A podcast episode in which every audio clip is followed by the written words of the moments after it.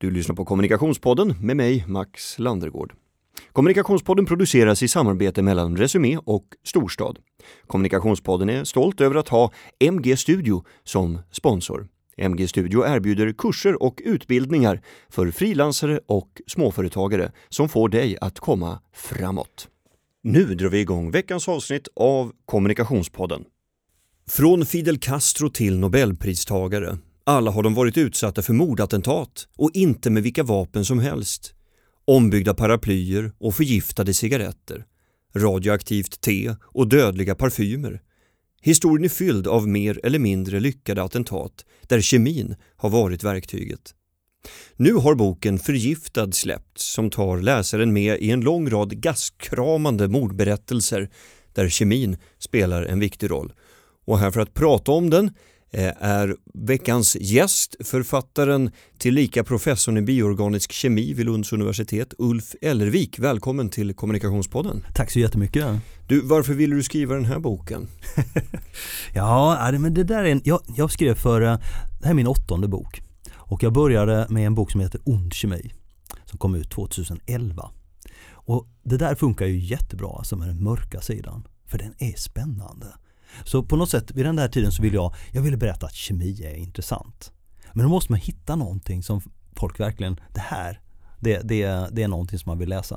Och då tänkte jag, men då, då skippar vi läkemedel och alla de här bra grejerna som kemi, utan vi tar allting som är förfärligt. Så den boken handlar om gifter och sprängämnen och illaluktande ämnen och allt sånt här som, som liksom är på den otäcka sidan. Och det funkar bra. Sen var jag tvungen liksom att, att, att backa upp det med en bok som heter Njutning som handlar om allting som är bra. Och sen har den sakta vandrat framåt men nu, nu var det dags att återvända till den mörka sidan. Det har hänt jättemycket nu på ja, snart tio år sedan jag började skriva. Det har varit ett par riktigt stora uppmärksammade giftmordsfall. Så att det finns mycket att skriva om. Alltså giftmord har under alla tider varit en del av det politiska spelet har du sagt. Alltså vad, vad menar du med det? Jo, men det, det är ju så här att, att eh, eh, det, det, är klart att människor har mördats genom alla tider och på olika sätt. Det som skiljer ut giftmord från annat under framförallt tidig tid var ju det att, att det gick under radarn, skulle kunna gå under radarn.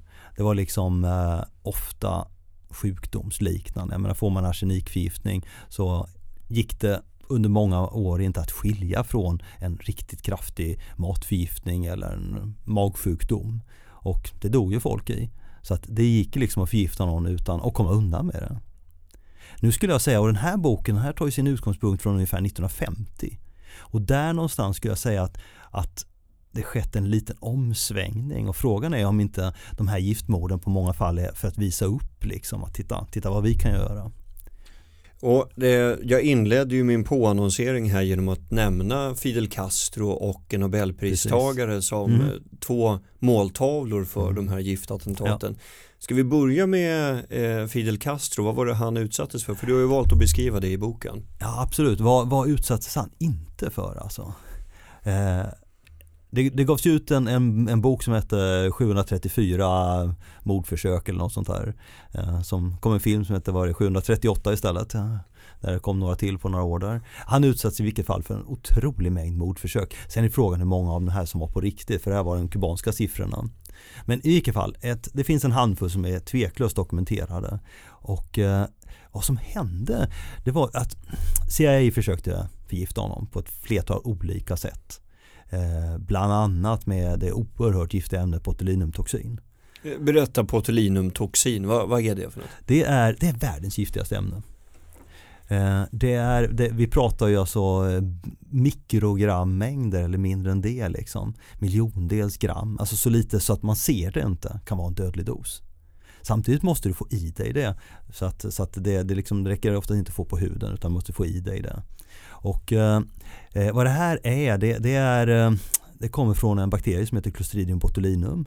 Botulism, det är en, en slags matförgiftning som man kan få. Och eh, då handlar det om, om det här oerhört starka giftet som, som i princip förlamar alla muskler om man har otur i kroppen liksom. Och så, så dör man för att man inte kan andas. Eh, och här hade man tänkt liksom Gud så hemskt. Ja, ja den, är, den är förfärlig. Hjärnan är ju fullständigt glasklar men, men, men, men allting liksom stängs ner. Eh, och, eh, Är det här någonting som finns naturligt i naturen eller är det av mänsklig hand frambringat? nej, nej, oh, nej, helt naturligt. Det är ju den här bakterien, eh, Mm. botulismbakterien. Och det händer ju mer och mer sällan. Alltså det, det är väldigt ovanligt med botulism idag i Sverige.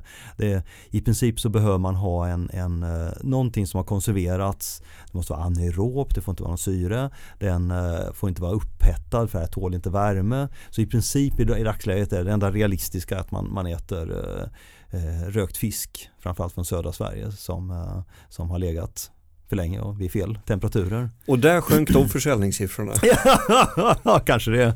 Ja, men å andra sidan, vad jag vet så har det bara varit ett fall de senaste typ 10-15 åren. Mhm. Men, men Men okej, ja. CIA försöker alltså eh, ta honom av daga med Precis. hjälp av den här bakterien. Eh, berätta. Ja, ja, med giftet som man får fram ur den bakterien. Och de impregnerar helt enkelt cigarrer med det här i munstycket. Och när han skulle liksom börja, börja röka de här så tänkte han att, de skulle få i, eh, att han skulle få i sig det. Eh, och de här skeppades och sen vet vi inte mer. Så vad som hände med de här botulinumindränkta eh, cigarrerna har vi ingen aning om. Men, men Castro fick dem i alla fall inte. Det vet vi. Så att eh, så det rann ut. Det som jag tycker är spännande med det här det är ju det att, att eh, det tillsattes en kommitté som eh, för att titta på liksom eh, ägnar sig i USA åt att försöka mörda statsöverhuvuden. På olika vis, inte bara gift men på alla möjliga sätt. Och kom fram till ja, det gjorde de. Och kom också fram till att det är en jättedålig idé. Vilket vi kan vara helt överens om. Så, att, så att det blir en presidentorder eh, i början av 70-talet eh, att nej, USA ägnar sig inte åt att giftmörda statsöverhuvuden. Och det är ju helt fantastiskt 1970 liksom. Mm. Det är inte jättelänge sedan. Det är inte jättelänge sedan alltså. Nej. Eh, och Nobelpristagaren, kan du inte berätta om det också? Då var det resinoljan istället som stod i Ja, in, centrum. inte resinolja. Nej, inte resinolja i sig är, är eh, ett obehagligt ämne. Mm. Men, men, eh, Men inte dö. Jo, det kan vara dödligt i vissa doser. ja, Eller? fast, fast troligen inte. Ja, okej. Eh, Man, man kan få fruktansvärd diarré och det är klart att du, du kan bli uttorkad om du inte dricker tillräckligt efter det. Men, men nej, på det stora hela inte. Men det finns ett, i resinfrön så finns det ett gift som heter resin. Som, som också är oerhört kraftigt. Inte lika illa som eh, botulinumtoxinet men fortfarande väldigt, väldigt kraftigt. Och eh, det här har använts i en, i en handfull förgiftningsfall. Eh, alla som jag känner till har utförts av eh, Sovjetunionen. Och eh, här var det, var det Solzhenitsyn, Alexander Solzhenitsyn som han har ju fått Nobelpris i början av 70-talet och var tämligen obekväm för de sovjetiska myndigheterna. Och vad jag förstår hade man väldigt svårt att lista ut vad man skulle göra med honom. Och internera honom gick inte. Det gick inte att döda honom så att det var tydligt utan tänkte man, ah, men vi förgiftar honom med resin. Så i värsta fall så, ja men han dör kanske och det ser ut som en sjukdom. Så att, eh, och det här försökte man helt enkelt med att lägga en liten droppe med resin som man la på hans rygg. Ja, för han står i, i matkön. Han står i mötkö, ja precis. Ja, han ska köpa käk. Ja, i, i, i, i södra Sovjetunionen vid den tiden och han står i en kö och så lägger en agent en liten, liten droppe medicinlösning på hans rygg. Och eh, han märkte ju ingenting till att börja med men redan nästa dag så var det ju liksom en fläck som började klia och sen blev han sjukare och sjukare och låg alltså till sängs i flera månader. Och ingen läkare visste vad, vad som var på färde liksom. Men, men han, han klarar av det för att det här resinet har lite svårt att tränga igenom hud. Så att han fick definitivt en förgiftning men inte så allvarlig som det skulle kunna bli. Så han överlevde och kom tillbaka och det var ingen som misstänkte ens förgiftning vid den tiden. Utan det var ju först långt, långt senare efter att Sovjetunionen upplöstes som, som det här eh, började sippra upp. Jag var fast i en formulering apropå just eh, Ryssland och Sovjet och alla lämningar som kommer därefter. Jag var fast med en formulering i huvudet i många månader efter att nyheten slutade rapporteras om. Eh, på Ekot, Sveriges Radio, kunde man under flera veckor höra om citat utredningen kring den forna KGB-agenten Alexander Litvinenkos död. Slutcitat.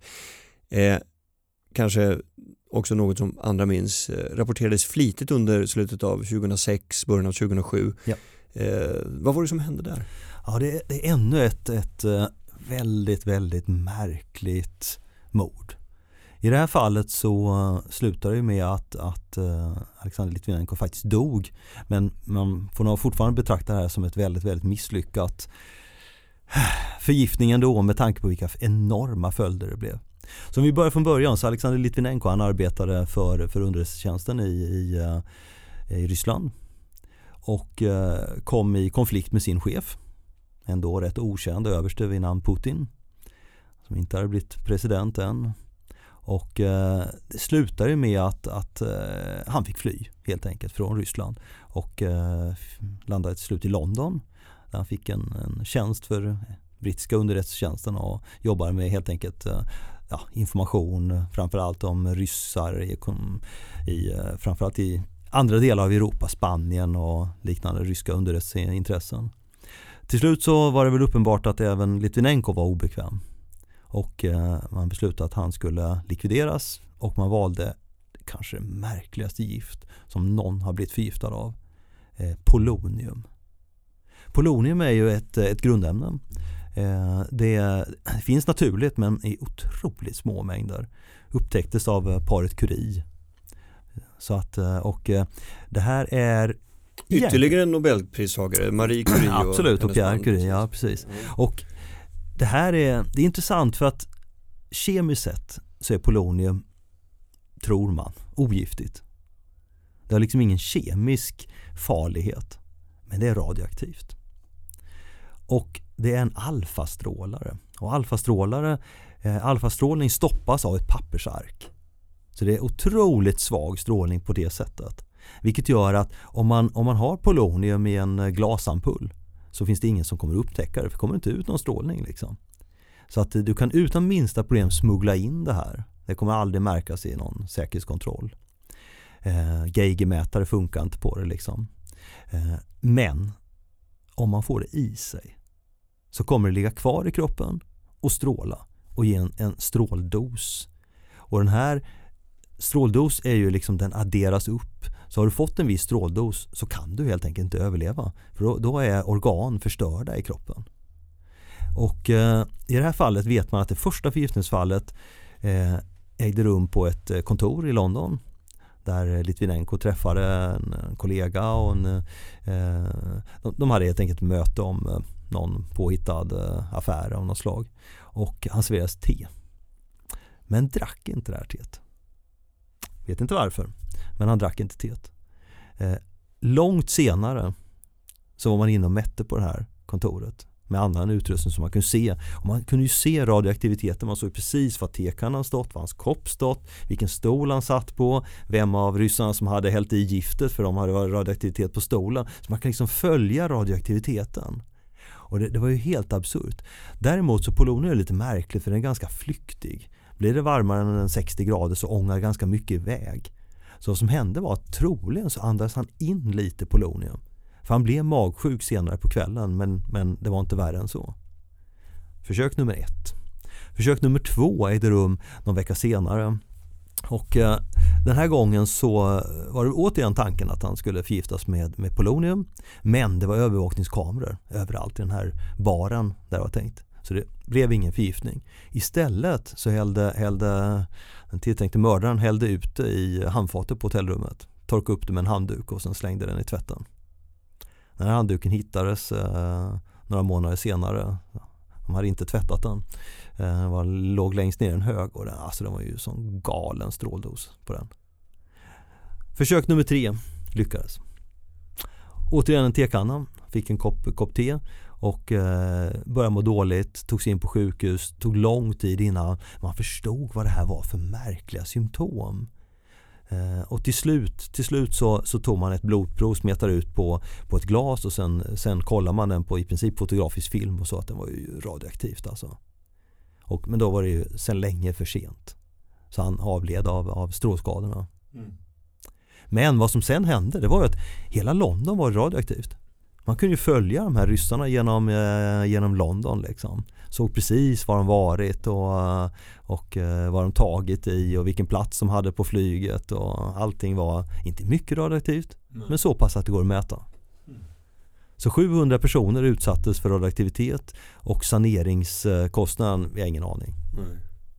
Var, var det fler som eh, bragdes om livet i följd av det? Nej, inte alls. Nej. Utan, utan grejen är, så, så länge du inte får in det i kroppen Mm. så är det relativt ofarligt. Okej. Men eh, förlåt, det här tredje försöket, Ja. hur, hur, det, det var inte tet då? Jo, Nej. jo det var det absolut. Ja. Men, men eh, vid den här gången så hade man ju valt en restaurang där det inte fanns några kameror och man såg till att uh, man hällde Mm. i giftet i tekannan. Och allting går ju att spåra alltså. Det finns ju en, en eh, eh, alla de här filerna är offentliga nu. Så det är bara sök på Litvinenko och sen så eh, Storbritanniens eh, myndigheter och så hittar man liksom eh, alla papper. Men det var väl ingen som eh, åkte dit för det? Det beror på hur man, hur man ser det. Vad som hände var att några år efter hans död så satte man till en stor utredning som eh, tog ett halvår och där man fick fram helt enkelt eh, vem det var som hade, hade mm, försökt mörda honom. Man eh, gick ut stenhårt eh, eh, med och sa vem vem som till slut var skyldig och allt pekade ju mot högsta möjliga styre i Ryssland. Liksom. Så att eh, Storbritannien var väldigt, väldigt tydliga. Varför väljer man polonium? Ja, det är märkligt. Eh, här finns ju lite, lite olika förslag såklart. Ett var att man, man kanske trots allt tänkte att man kommer undan. För att det finns ingen som kommer liksom tro att det, det, menar, det, det är ju inte ens sista valet liksom av, av gift. Och jag menar, hade man inte mätt radioaktivitet på honom så hade man ju inte hittat någonting. Och det är fruktansvärt små mängder. Lätt att smuggla in och eh, ehm, relativt ofarligt för mördaren och eh, kanske en chans att komma undan. Mm. Eh, Den andra förklaringen är ju att, att man ville vara väldigt tydlig med att eh, det var vi som gjorde det men ni kan aldrig sätta dit oss. Så de, de, som, de personer som man, man säger gjorde det här de eh, är tillbaka i Ryssland och har diplomatisk immunitet där och Ryssland eh, eh, släpper ju aldrig iväg ryska medborgare så, till, till domstolar i andra länder. Mm. De lämnar aldrig ut någon. Mm. Mycket märkligt fall. Apropå eh, radioaktivitet så eh, jag och min fru var på eh, visning av ett hus för många år sedan och då tar man ju med sig ett litet frågeformulär när man är okunnig som man har kopierat någon annanstans ifrån. Eh, en av frågorna vi ställde var om eh, radonhalten, hur många Mm. becquerel Mm. har uppmätts och så vidare. Ja. Finns det många olika sätt att mäta det där på, frågar mig inte om exakt hur många men Mm. det fanns ju, finns ju spårfilm till exempel Mm. som man kan då Mm. fånga upp det under en, en period. Och då sa den här mäklaren att det är så konstigt att självklart så ska ni ställa frågan och den kräver ju ett svar. Mm. Men det är ingen som frågar hur det ser ut i bostadsområden. Om man tänker på eh, Farsta i södra Stockholm. Mm. Många höghus byggda utav bara Ja. blå betong. Mm. Mm. Bara föreställ dig Mm. hur mycket radonluft som folk andas in men Ja, det, det, det mäts inte på samma sätt. Ja, ja. Liksom. Intressant. Eh, hur, hur farligt är det? Alltså jag är inte strålexpert alltså. Nej. Så det är inte rätt person att fråga. Eh, min gissning är att det det är relativt ofarligt. Eh, Mm. men man ska vara medveten vad det är radioaktivitet. Men rökning ger ju, ger ju ganska mycket polonium. Mm. Så cigarettrök och tobak innehåller väldigt mycket polonium. Mm. Ännu en dålig anledning att röka. Ja. Du, I boken listar du olika kemikalier som används. Vilken kemikalie har varit den mest populära mordkemikalien? Den mest populära mordkemikalien. Alltså Ja. det där är ju väldigt, väldigt svårt. Jag har inte riktigt jobbat på det sättet och det får man ju se lite när, när det här går ju i cykler också. Och olika delar av världen verkar ha olika favoritgift. Så Saddam Hussein och Irak så var det thallium. Eh, Israelerna använde fentanyl. Eh, Ryssland och Sovjetunionen har haft en uppsjö spännande gifter nu senast eh, nervgifter. Eh, Så, så att väldigt svårt att, att säga liksom. Är, eh, ja. Va- Varför, varför byter man, nu, nu kommer ju liksom en väldigt amatörmässig fråga kanske, men varför, varför har man så många olika kemikalier?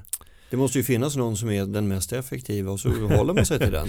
Låt Vill väl menar ha en signatur eller hur funkar det? det, det, det kan mycket väl vara så också. Framförallt nu med Skripal-fallet till exempel. Där det var en väldigt tydlig signatur med väldigt, väldigt märklig och närmast okänd nervgas som användes. Eh, Berätta om det. Ja, eh, det här var ju 2018. som, som man hittade eh, Sergej Skripal och hans dotter på en parkbänk. Han var också eh, underrättelseofficer från, från Ryssland tidigare och nu i exil i Storbritannien i Salisbury. Och eh, de satt på en parkbänk och var inte kontaktbara. Och eh, visade sig småningom att de blivit förgiftade med eh, nervgas. Och en nervgas som heter Novichok. Som är ja, tredje eller fjärde generationens nervgas. Eh, och det här är en, ett eh, otrevligt ämne som vi vet väldigt, väldigt lite om det här. Det finns inte speciellt mycket i den öppna litteraturen. Det finns en, en handfull artiklar om det men eh, det finns säkert mycket, mycket mer i, i, eh, i uh, sluten litteratur men i den öppna hittar vi inte så mycket. Eh, det, min gissning är att, att, att Novichok inte är speciellt mycket kraftigare än de här klassiska nervgaserna som sarin och VX. Men den är binär. Det vill säga att man kan ha med två relativt ofarliga ämnen och sen blandar man dem och precis innan de ska användas och då och först då bildas nervgas. Mm. Som en tvåkomponentslim. Ja men precis, fast gift. Fast gift ja. ja. Mm. Och det är ju klart att det ger ju en stor säkerhet för den som smugglar. Du behöver inte smuggla in nervgift. Eh, smuggla in i värsta fall så, så eh, om du hittar den så säger man vad är det här för något? Ja det är något märkligt ämne men det, det är ju liksom inget, inget reglerat. Mm. Eh, och eh, det här användes i, i Salisbury. Usch. Ja, ja verkligen. du, jag tänkte eh, bara återkoppla till det här med polonium i cigaretter bara för att eh, om vi ska försöka hjälpa folk med ja. det eh, nu när det lackar mot jul och nyår och de eh, tillhörande nyårslöftena. Ja. Kanske man kan börja lägga, rulla upp en matta redan nu. Eh, så cigaretter, är det cigarettröken som innehåller ja. polonium. Ja, precis. Och eh, då när du inandas det då, fast, då stannar mm. det också kvar Fastnar i kroppen. i lungorna. Mm. Ja. Och det, det blir du liksom aldrig av med heller. Eller?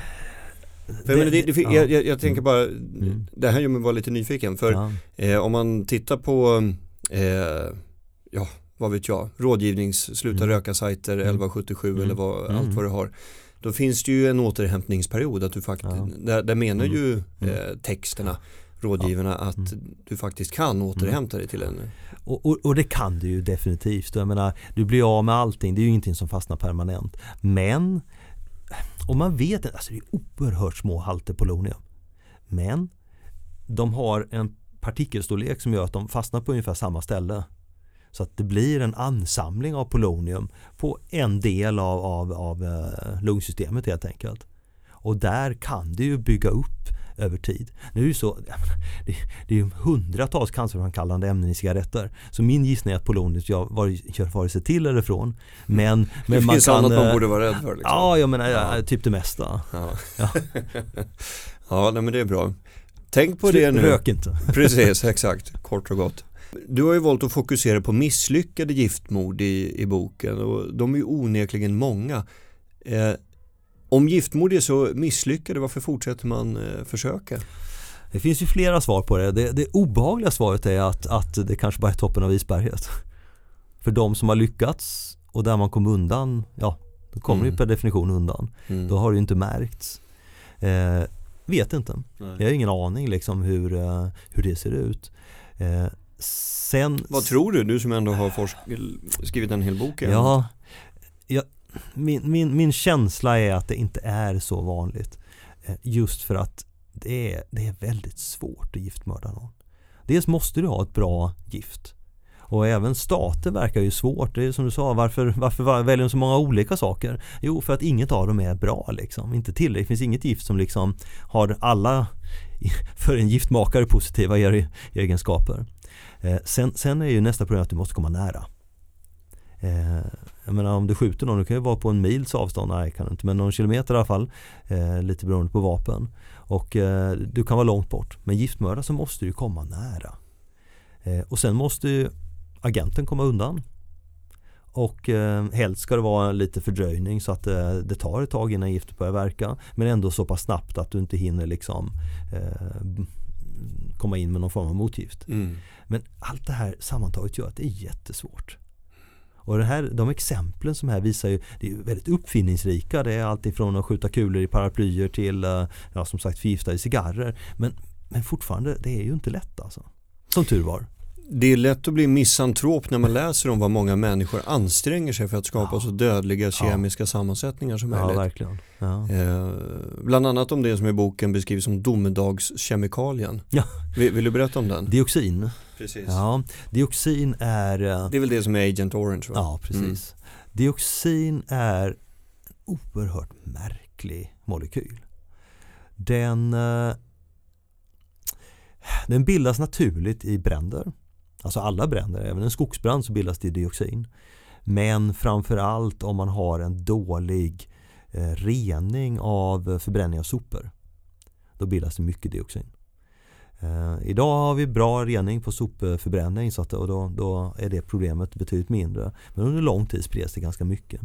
Dessutom bildas ämnet lätt i olika kemiska processer och eh, bland annat för att tillverka eh, avlövningsmedel. Agent Orange var ju ett avlövningsmedel. Så bildades dioxin som en biprodukt. Eh, lite beroende på vilken tillverkare av Agent Orange och alla de andra Agent, det fanns ju varenda färg i regnbågen man kan tänka sig, så, så var det olika mycket dioxin. Men eh, USAs armé brydde sig kanske inte så mycket om kvalitetsgranskarna där utan man släppte de här avlöningsmedlen eh, där, där man skulle vara och det här i princip stor del av, av befolkningen i Vietnam drabbas ju helt enkelt av dioxiner. Eh, den har kallat domedagskemikalier för att den är väldigt giftig. Och eh, anledningen till att man säger att den är giftig var från en olycka i Seveso i Italien där det spreds ett, eh, det var en process, en kemisk industri som gick åt skogen och det spreds ett moln av bland annat dioxin. Och här tvärdog gnagare och hästar. Och när man mäter det här så, så vissa gnagare är fruktansvärt känsliga för dioxin. Eh, behövs nästan ingenting. Medan andra djur som verkar rätt nära nu, hamster och marsvin, har liksom miljontals gånger skillnad i känslighet för den här. Men eftersom man satte på, på den mest känsliga som har sagt att det här är ett av de giftigaste ämnen som finns. Samtidigt så finns det inte ett enda känt dödsfall av dioxin. Trots flera fall där personer fått i sig väldigt, väldigt, väldigt mycket dioxin så har de inte dött av det mått dåligt och fått en, en väldigt märklig sjukdom som heter klorakne. Eh, där hela ansiktet och, och sväller upp och ser, ser förjäkligt ut. Eh, värsta tänka bara formen av, av, av akne man kan tänka sig men och hela ansiktet och stora delar av kroppen i värsta fall sväller upp av den här. Och det kan ta åratal innan man är av med det här.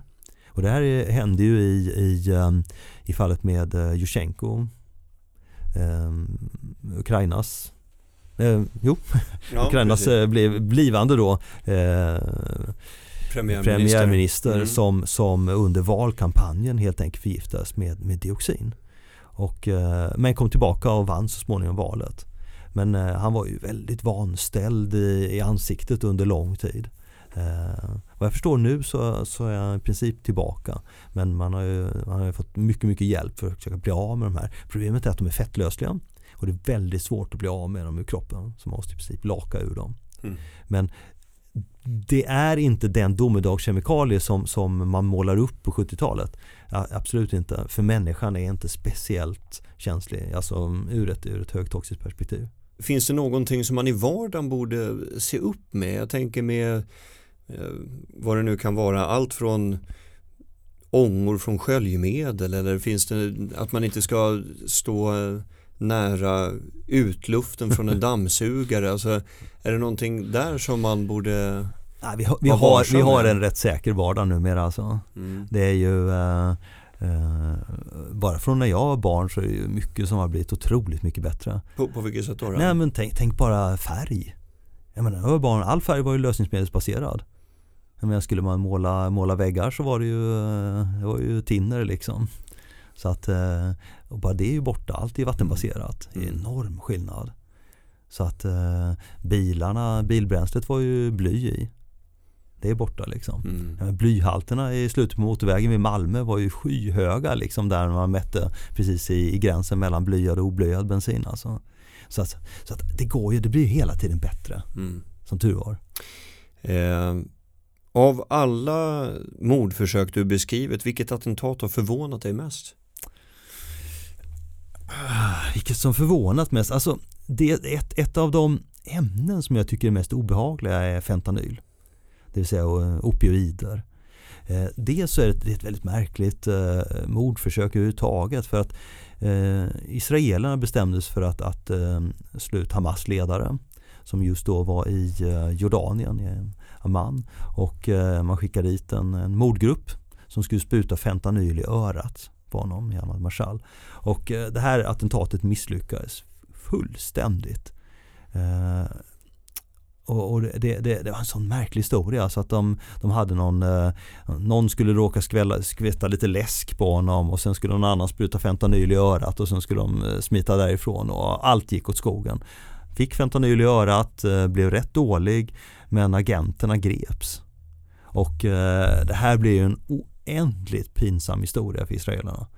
Där, eh, där de fick i princip komma och be om ursäkt eh, i Amman liksom och samtidigt ta med sig motgift så att, eh, för att rädda livet på honom. Otroligt märklig historia. Eh, pratar inte mycket om det här idag. Fentanyl i örat. Fentanyl i örat, alltså det är en av de liksom, märkliga. Eh, det här straffet som man skämtade om att man skulle bli utdelad om man inte betalade tv-avgifter. Ja, ja, snigel på örat. Snigel på ögat ja. Fentanyl i Fentanyl örat. i örat, det är ett, ja. det är ett strå värre. Och det är lite, lite Shakespeare över den där också, eller hur? Med Hamlet. Mm. Mm. Jätte, jättemärkligt att välja just öra av alla eh, sätt man kan tänka sig. Mm. Men om vi, om vi då återgår till fentanyler, det här är obehagliga ämnen alltså. Eh, det här är ju droger och just nu är det ju en, en uh, opioidepidemi. Eh, I USA dör det ju hur mycket människor som helst av överdoser av fentanyl. Där man liksom blandar upp eh, heroin med fentanyl istället som är mycket, mycket kraftigare och eh, folk dör av överdoser. Eh, även en epidemi av, av folk som liksom använder, det är ju en smärtstillare som används i sjukvården. Sverige varit en hel del eh, tidigare, nu har det minskat eh, ganska drastiskt. Det var två bröder som köpte in fentanylderivat och sålde vidare. Så köpte från Kina och som var halvlegalt ett tag. Men de här eh, blev fällda och eh, nu har det minskat kraftfullt i Sverige. Det här är fruktansvärt farliga ämnen. För de är så oerhört starka droger. Och jag menar några av de här, några av de kraftigaste fentanylderivaten, de är ju mycket mer toxiska än nervgas. Och jag menar, det är ju ingen som säger, ja men kan jag få lite nervgas nu till helgen liksom? Det, det skulle man ju liksom inte göra. Men ja men fentanyl liksom. Mm. Det är fruktansvärt den, den, den kraftigaste, eh, karfentanilen, den, det enda användningsområdet för den är för söva elefanter. Är det sant? Ja. Eh, 9 milligram karfentanil. karfentanil 9 okay. milligram karfentanil så står en fullvuxen elefant upp ett par minuter och sen somnar den. Fyra ton. Och det används som droger idag menar det, det är droger. Ja. Eh, så att, så att, och det är klart att du behöver nästan ingenting. Du kan ju blanda upp eh, en drog med lite sånt här för att få mer effekt. Liksom, och det är det som händer. Du tror att det är ja, någon drog som du kanske har brukat tidigare om du är heroinist så, så får du ny men så är det någon sån här oerhört stark fentanyl. Det är oändligt obehagligt. Men du, jag, jag tänker, du, du som har sån eh, stor kunskap om vad olika substanser gör med oss. Vad, vad har du själv för några laster? Du, du, du, du tog emot kaffe här så det, Absolut. det, ja, det ja, känns riskfritt. Ja. Jo men den, där finns det, här finns det forskning. Okay. Mm. Kaffe är ett av de mest beforskade ämnen som finns faktiskt. Och, jag, alltså som vanlig mediekonsument vet ja. jag inte vad jag ska tro på. Jag menar, var, var, var, en gång i halvåret ja. så kommer det nya rön. Du ja. får inte dricka kaffe, eller så ska du göra ja, det. Men precis. Ja, och det här, det här är spännande. Eh, en studie gör ingen glad. Eh, för att man, man eh, om du googlar eh, vad som helst så kommer du hitta en studie som stöder din tes. Utan då måste man titta på metastudier, det vill säga att någon forskare tittar på många studier, kanske hundra studier och, eh, och försöker hitta en Finns det någonting här som alla håller med om? Eh, det här är det näst bästa. Det bästa som finns det är om man kan få en paraplystudie. För det är en metastudie över metastudier. Då är det liksom, det är kanske 10 000 artiklar mm. som man liksom har försökt. Och det här finns det faktiskt på just kaffe. Mm. Och där har man kommit fram till att så länge man dricker under 500 mg koffein per dygn, det vill säga 5 koppar kaffe eller 10 koppar te, så är det i princip ofarligt. Mm. Och vad händer om du dricker mer? Ja, sen kommer den första bieffekten, det är att du svårt somna. Ja. Så att, och den är rätt hanterbar, det vet man ju om. Liksom. Men sen, det är klart att jag menar, dricker man gramvis med, med koffein så kommer man få, kan man få hjärtklappning, man kan ju till och med få, få liksom, eh, ventrikelflimmer, man kan ju dö av koffeinförgiftning, men då Mm. pratar vi liksom 10 gram. Mm. Så att, men men liksom, har vi en normal konsumtion av kaffe så är det eh, ofarligt. Men eh, jag menar alkohol, har du, har du sagt nej till det? Nej, jag, jag tycker jag, jag tar den risken. Du tar den Utan ja. eh, jag tycker vin är fantastiskt gott alltså. Mm. Jag är ingen stor konsument av, av uh, starksprit men jag tycker vin, vin och öl är fantastiskt gott. Socker, Ja, hur, hur är- är det så farligt som alla säger? nej, nej, det, det, det, nej det är det inte. Eh, Men man ska vara medveten om att det är väldigt mycket energi och, och eh, du får ju inget annat. Jag menar fördelen med att äta frukt det är att du får, du får allt det andra. Det är otroligt många ämnen i frukt som är nyttigt för oss och det är fibrer och allting. Men, men knapra godis är ju eh, det är ju bara energi. Mm. Men då får man ju hålla koll på det. Jag menar, det är ju kalorier in och kalorier ut och sen vilken rörelse du har, vilken person du har. Det Mm. varierar jätte- jättemycket. Men jag menar, rent socker, ja det finns ju fördelar att skära ner på det. Mm. Man ska Ja. ha, det, det finns ju, återigen med kostråd, det är ju jättespännande för det är ju alltid jättekomplicerat och där hittar Ja. du precis vilken tes du vill. Ja. Eh, det finns väl egentligen bara en sak som de här studierna verkar hålla med. Och det är att så länge du äter varierat Mm. så är det bra. Just det. Och, Ja, för det, det är någonstans där som jag som lekman någonstans har landat i, att man måste variera kosten. Ja, och jag menar det är inget problem att käka wienerbröd och, och, eh, och eh, lösgodis om man vill Mm. det men, men, men man ska liksom variera och äta, äta allt det nyttiga också. Du, vad hoppas du på med boken? Ulf? Jag hoppas att, eh, att eh, människor som eh, inte varit intresserade av kemi tycker att det här var ju rätt spännande alltså. Det är kul. Ja. Mm. Ja, det har gjort eh, mig, om inte annat, väldigt eh, upplyst. I alla fall på Agent Orange Agent och Orange, eh, ja. Mm. vad CIA kan drista sig till för att ta livet av eh, kommunistledare. Eh, Ulf Ellevik, professor i bioorganisk kemi vid Lunds universitet och författare till boken Förgiftad. Stort tack för att du ville vara med i Kommunikationspodden. Tack så mycket. Jag föll djupt och handlös när jag mötte dig Även om det gjorde ont har jag aldrig ångrat mig.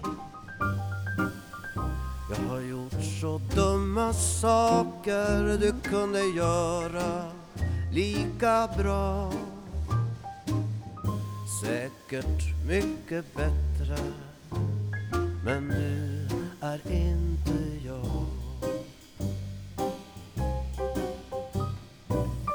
Vad var det som hände? Ramla himlen ner? Slocknade solen? Eller var det något mer? Det enda jag hann tänka var att hoppas marken bär när du sa jag borde inte vara där du är. Låtsas som om vi aldrig sett innan allt tog slut. Vi kan drömma oss hem igen och att allt är som förut.